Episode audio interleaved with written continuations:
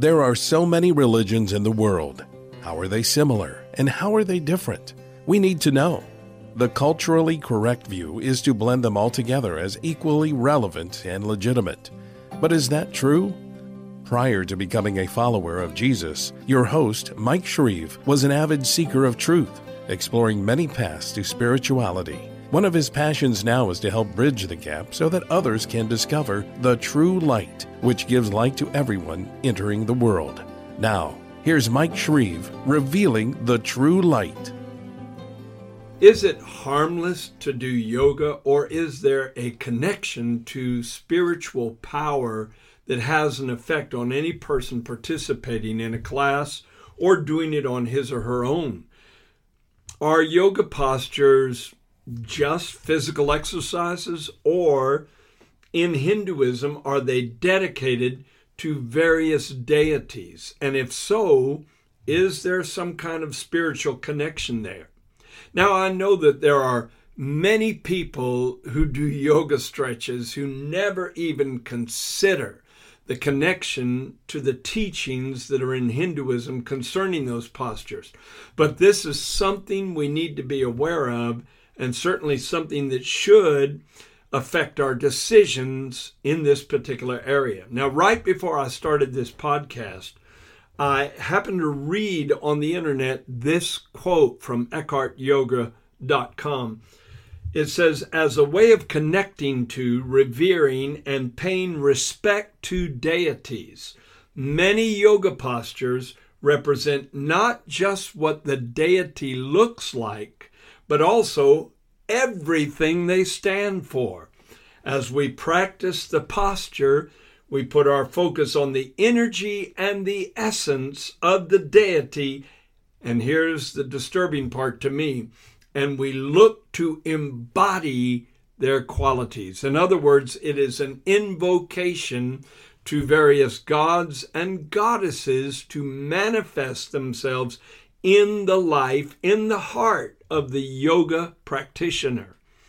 Now, this is going to be a little challenging to communicate on the audio aspect of the podcast because I'm going to have to describe each one of the postures as I share with you the Hindu deity that particular posture is dedicated to. But we always simultaneously do a video podcast. So if you'd like to see the images of the deities and also the explanation visibly of what the posture looks like, then go to our YouTube channel. That's youtube.com slash Mike Shreve Ministries, and you'll be able to not only hear this episode, but see the various pictures that will help you get in your mind and get in your thinking exactly what I'm referring to. Now, most of the pictures that we will use are of children doing yoga. Why have I chosen to do that? Because recently I was contacted by a group of conservative and God loving people in Alabama leaders, influencers in that state who were very disturbed because May of 2021 the ban against yoga being taught in the public schools was lifted. In fact, Alabama was the last of 50 states to have a ban on yoga. And I mentioned to one of the people that contacted me that was a trophy in Alabama's cabinet that should not have been relinquished. But they did lift the ban, and now I'm going to be working together with those individuals, very prominent individuals, to reverse that law and hopefully reinstate that ban. Because I cannot imagine vulnerable children doing these yoga postures, not knowing that it is is a connection to a spiritual power that is intentionally sought after by those who are serious advocates of yoga. Now, on this particular podcast, I'm going to focus on 10 positions, 10 postures that are dedicated to specific deities. And we're going to start off with the lotus position, which is the most basic posture you assume usually in a yoga class, and the hand mudra that is referred to as the Jnana uh, mudra. And the posture is referred to again as the lotus position. Why? The lotus is a flower that floats on the surface of a body of water like a pond or a lake or a creek. And the roots of that lotus are in the mud beneath the surface. And so it represents symbolically those who rise above the lower nature, those who rise above the sense bondage that every human being is in, being cognizant only of what we see, what we hear, what we smell, what we taste, what we touch. And that's like a prison of the five natural senses. And most individuals never break beyond the bounds or limitations of those senses. But the lotus flower represents rising up through the limitations on most human beings to blossom above the uh, constraints, the boundaries of human consciousness. That's why it's considered a sacred symbol, a sacred flower in most Eastern religions. Now, what about the Gyan Mudra? which is the position of the forefinger touching the thumb and the other three fingers extended outright. What harm could there be in that? Uh, of course, it's taught that that helps the energy to circle through your body, but there's a spiritual symbolism attached to it. The forefinger represents the individual soul, which is referred to in Hinduism as Atman. The thumb represents the oversoul or the ultimate reality in Hinduism referred to as Brahman, which is a cosmic force, a level of consciousness, not a personal God. And when someone assumes the lotus position and then curls their forefingers around to touch their thumbs. And usually they rest their hands on their knees. The picture is of a child raising his hands upward, but still assuming that mudra. It is a prayerful statement that the individual soul will come into union with Brahman, with this ultimate reality that is envisioned as an impersonal life force, a cosmic level of consciousness. Well, that is not the true God, and that is an invocation, therefore, to a false God to take you over, to manifest within you, and to bring you up to a higher level of consciousness, like the lotus flower breaking out of the limitations of the lower nature. Well, that may not be what you intend for it to mean when you assume that position in a yoga class. You may think you're just getting ready for an exercise session, but what you're doing is very symbolic spiritually and very much an attraction to powers that are supernatural, that are not the power of the Holy Spirit. It's a different power altogether that you access during the yoga sessions. Now, the second pose that we're going to focus on is the tree pose. And for the sake of those that are listening to this on the audio podcast, I'll describe what it looks like. You stand on one foot, and the other leg is bent at the knee, and the foot is placed next to the opposite knee. And then the hands are lifted in a prayerful palm to palm position. And that's referred to again as the tree pose. Now, that particular pose is dedicated to the Hindu deity named Vishnu. And Vishnu is one of the three most revered deities. It's called the Hindu triad. It's not the same as the Trinity of the Bible, not at all. But there is a similar kind of approach where there are three revered deities. Now, Brahma is the creator god, Vishnu is the preserver god, and Shiva is the destroyer god.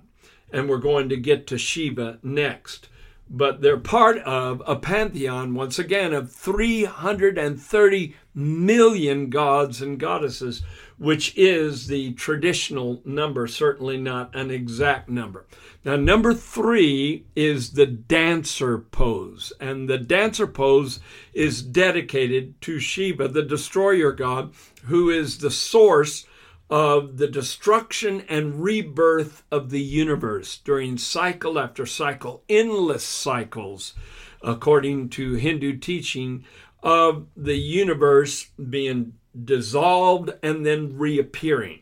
And Shiva is the one who effects that. And also, Shiva is the source of the death and rebirth of the soul in various reincarnations. And that's the cosmic dance, so to speak. And so the dancer pose is dedicated to the one who effects that. Now, what does it look like? The person assuming that pose stands on one leg again and then lifts the other leg behind him or her and then grabs uh, the foot and lifts the leg up in a circular fashion behind the head and then and then tries to balance in that pose. And again, it looks like just a harmless physical position, but it's a spiritual connection to the deity of destruction.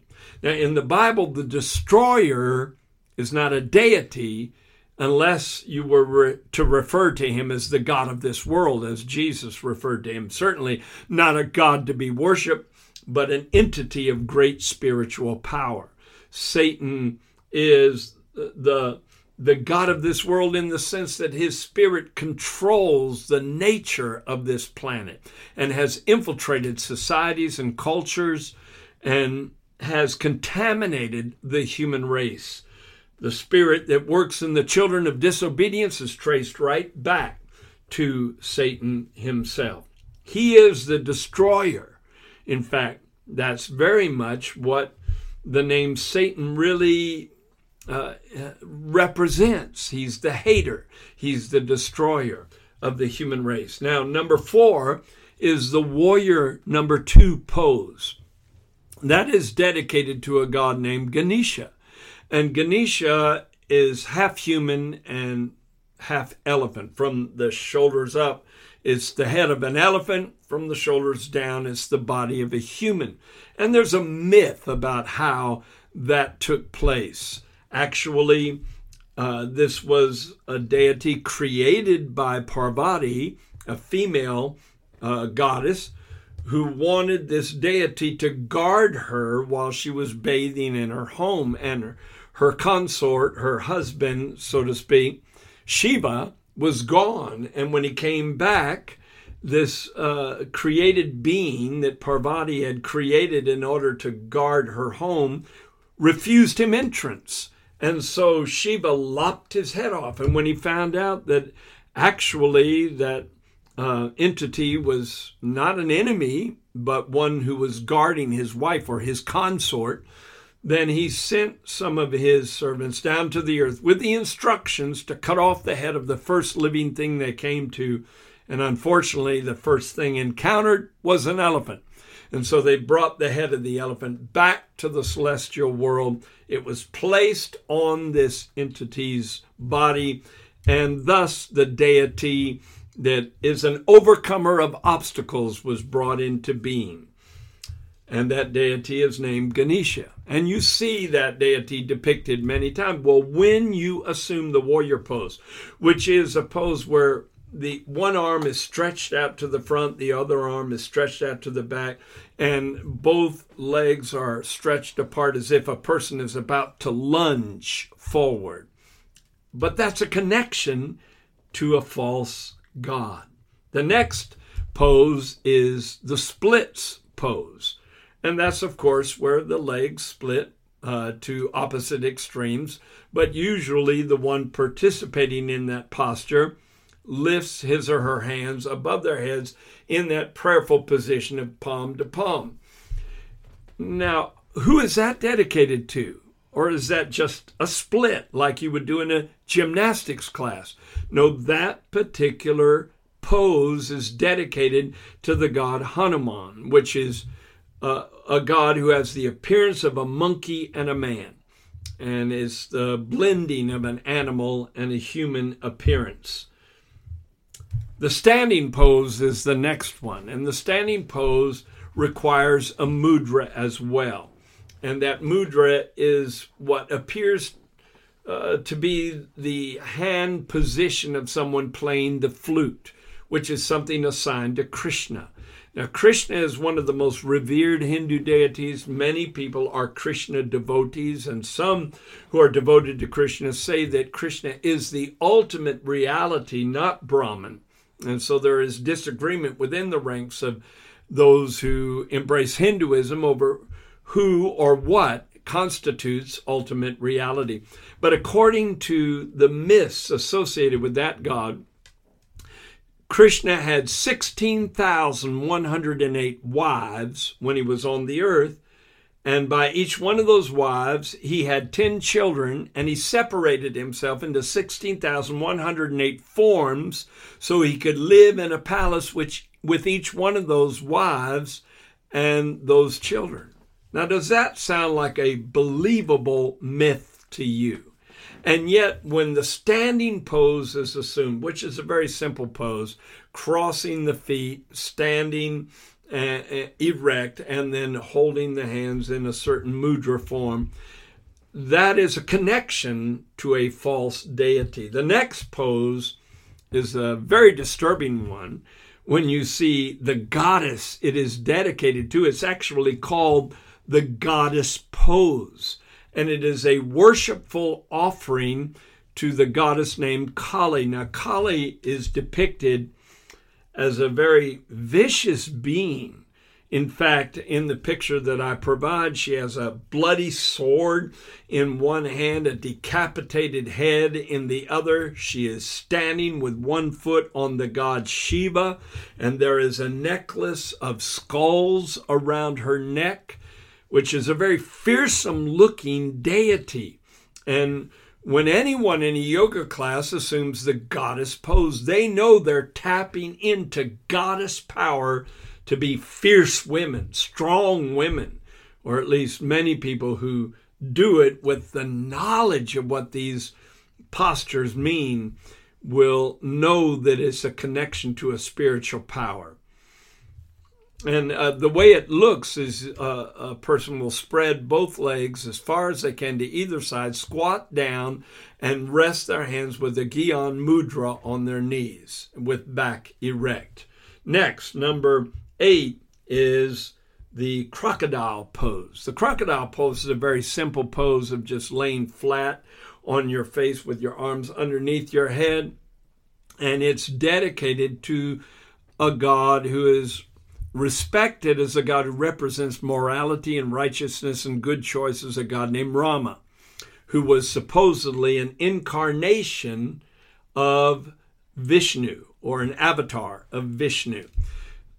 Uh, I might include that the last word on Gandhi, on Gandhi's lips when he was assassinated, when someone shot him, the last words he said were, Hey Rama. So apparently he was calling on the god Rama, which is an insufficient name to step from this realm of time into the realm of eternity, because there's only one name that is above every name, and the name by which every man must be saved is the name Yeshua or the name Jesus. And that is the only name that connects you to the Savior of all mankind. Number nine is the cat cow pose. And that's where a person first bends their back inward and then bends their back outward. And that's called the cat cow pose on your knees and on your hands. That is dedicated to the goddess Saraswati, which is the goddess of learning and education a female deity that is greatly respected among those who worship these deities. Next is the sun salutation, which usually begins a set of yoga postures, especially in the morning. It's a set of 12 different postures that are dedicated to Surya, who is the sun god. Now, let me show you what the Bible has to say about connecting the creator with the creation or worshiping an aspect of creation as an embodiment of the divine power behind it. In Romans chapter 1 verse 25 in the complete Jewish Bible, it reads this way: They have exchanged the truth of God for falsehood by worshiping and serving created things rather than the creator. Praise be he forever. Amen. And so they exchanged the truth of God for a lie, for falsehood, by worshiping created things as an embodiment of the Creator. Because, see, in Hinduism, the universe is a manifestation of the Godhead, so everything contains a divine essence. And because of that, many times worship is connected to physical aspects of the universe. There's a goddess that is connected to the earth itself, Gaia. All right, let's go to the scriptures that deal with the idea of these yoga poses being offerings to Hindu deities. See, I've been in India. In fact, I've been in Hindu temples in India where they have a, a stream, a, a crowd of worshippers coming through the temple, laying flowers and fruits at the feet of these wooden and metal forms that are representative of gods and goddesses to them. And what did Paul say about that? Whether it be a yoga posture that is an offering to the deity or flowers and fruits that are offerings to the deities, what does the apostle tell us? He said, What am I trying to say in 1 Corinthians 10 19 and 20 in the New Living Translation? He said, Am I saying that food offered to idols has some significance or that idols are real gods? No, not at all. I'm saying that these sacrifices are offered to demons, not to God. And I don't want you to participate with demons. So now it's getting more serious. It's not just trying to connect with an imaginary deity that doesn't exist, but you are connecting with a demon or demons that are impersonating those deities. No wonder people who do yoga, people who participate in yoga classes, may unknowingly have encounters with demonic forces. I, I've had people call me from around the world desperate because they just started doing yoga thinking that it was physical exercises and they started having something called spontaneous kundalini awakenings. And I'm going to touch on that in just a minute. First, I want to share with you, though, before I get into what the kundalini is, that the deity that is referred to as the Lord of Yoga the Lord of Yoga is the destroyer god, Shiva. And so there is a definite connection between Shiva and anyone who is a yoga advocate, whether it's recognized or not, whether you are consciously aware of it or not, there's a spiritual connection there.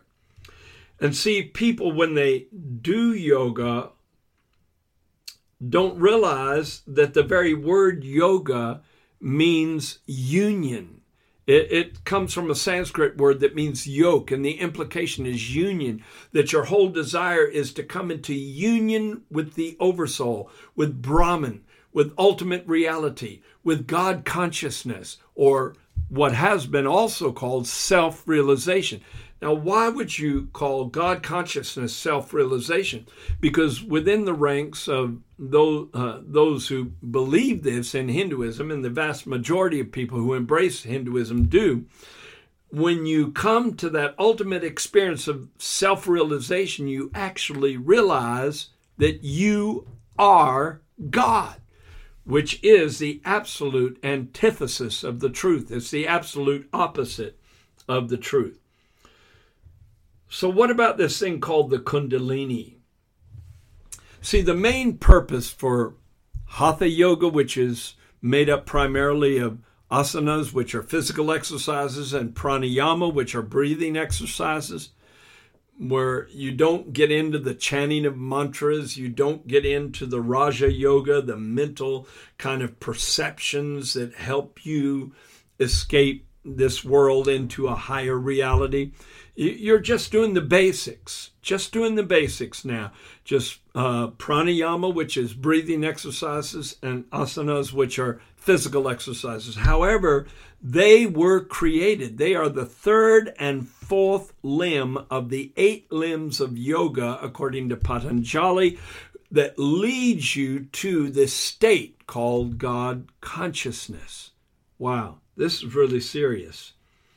See, the idea is that there is a dormant power at the base of the spine called the Kundalini, and the word Kundalini means serpent power.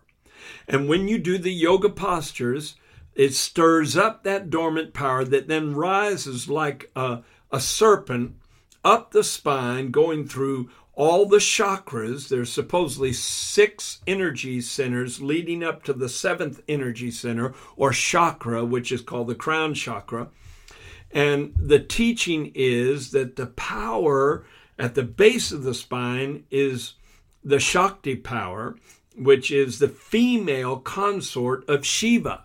Shiva is the god of destruction. And when the Shakti power rises up through the spine, through the various chakras to the crown chakra, it merges with Shiva and you go out into oneness with God. You're yoked with that God. No, what happens is you become demon possessed, which is a very terrible outcome of people that many times are sincerely trying to reach a peaceful place spiritually. They're trying to find fulfillment and wholeness spiritually, but actually they're opening themselves to a very diabolical influence. Now let me give you two last scriptures and I'm going to close. First, Second Corinthians chapter 6 verses 14 through 16 says, "Do not be unequally yoked with unbelievers." Now remember the word yoga means yoke, and it implies union with Brahman. Do not be unequally yoked together with unbelievers, for what fellowship has righteousness with lawlessness? What communion has light with darkness? What accord has Christ with Belial? Or what part has a believer with an unbeliever? Or what agreement has the temple of God with idols? For you are the temple of the living God, and God has said, I will dwell in them and walk in them. I will be their God, and they shall be my people. And I urge you, to lay aside that yoke of yoga, but assume this yoke that Jesus talks about in Matthew chapter 11, verse 28 through 30. He said, Come to me, all you who labor and are heavy laden, and I will give you rest. Take my yoke upon you, which is the yoke of discipleship, the yoke of serving God the way the firstborn son served God in this world. For I am gentle and lowly in heart, and you shall find rest for your souls. For my yoke is easy and my burden is light. The guru I studied under back in 1970 said that we would have to study yoga our whole lifetime, most likely, and quite possibly two or three reincarnations before we would achieve Christ consciousness, God consciousness. And it required intense discipline. We went from 3:30 in the morning till 5:30 in the afternoon every day in some kind of yogic discipline, week after week, month after month, year after year to achieve oneness with God. Jesus said, "My yoke is easy." Because all you're required to do is receive him as Lord of your life. Accept him into your heart. Ephesians 3:17 Christ will dwell in your heart by faith and you are born again when the Spirit of God enters into you. It's not a latent serpent power at the base of the spine, it's the Spirit of the living God entering into you from without. It's a completely different approach. And you're born again and you receive the gift of eternal life. That yoke is easy. Discard the yoga yoke and take the yoke of serving the Lord Jesus Christ the rest of your life. Thank you for joining Mike Shreve today on Revealing the True Light, and thank you for opening your mind and your heart to the truth. Be sure to subscribe on iTunes, cpnshows.com, or wherever you listen to podcasts so you don't miss new episodes. You can explore the beliefs of many world religions more deeply by ordering Mike Shreve's book titled In Search of the True Light. We also invite you to visit our website, thetruelight.net, and sign up to be part of our global internet family.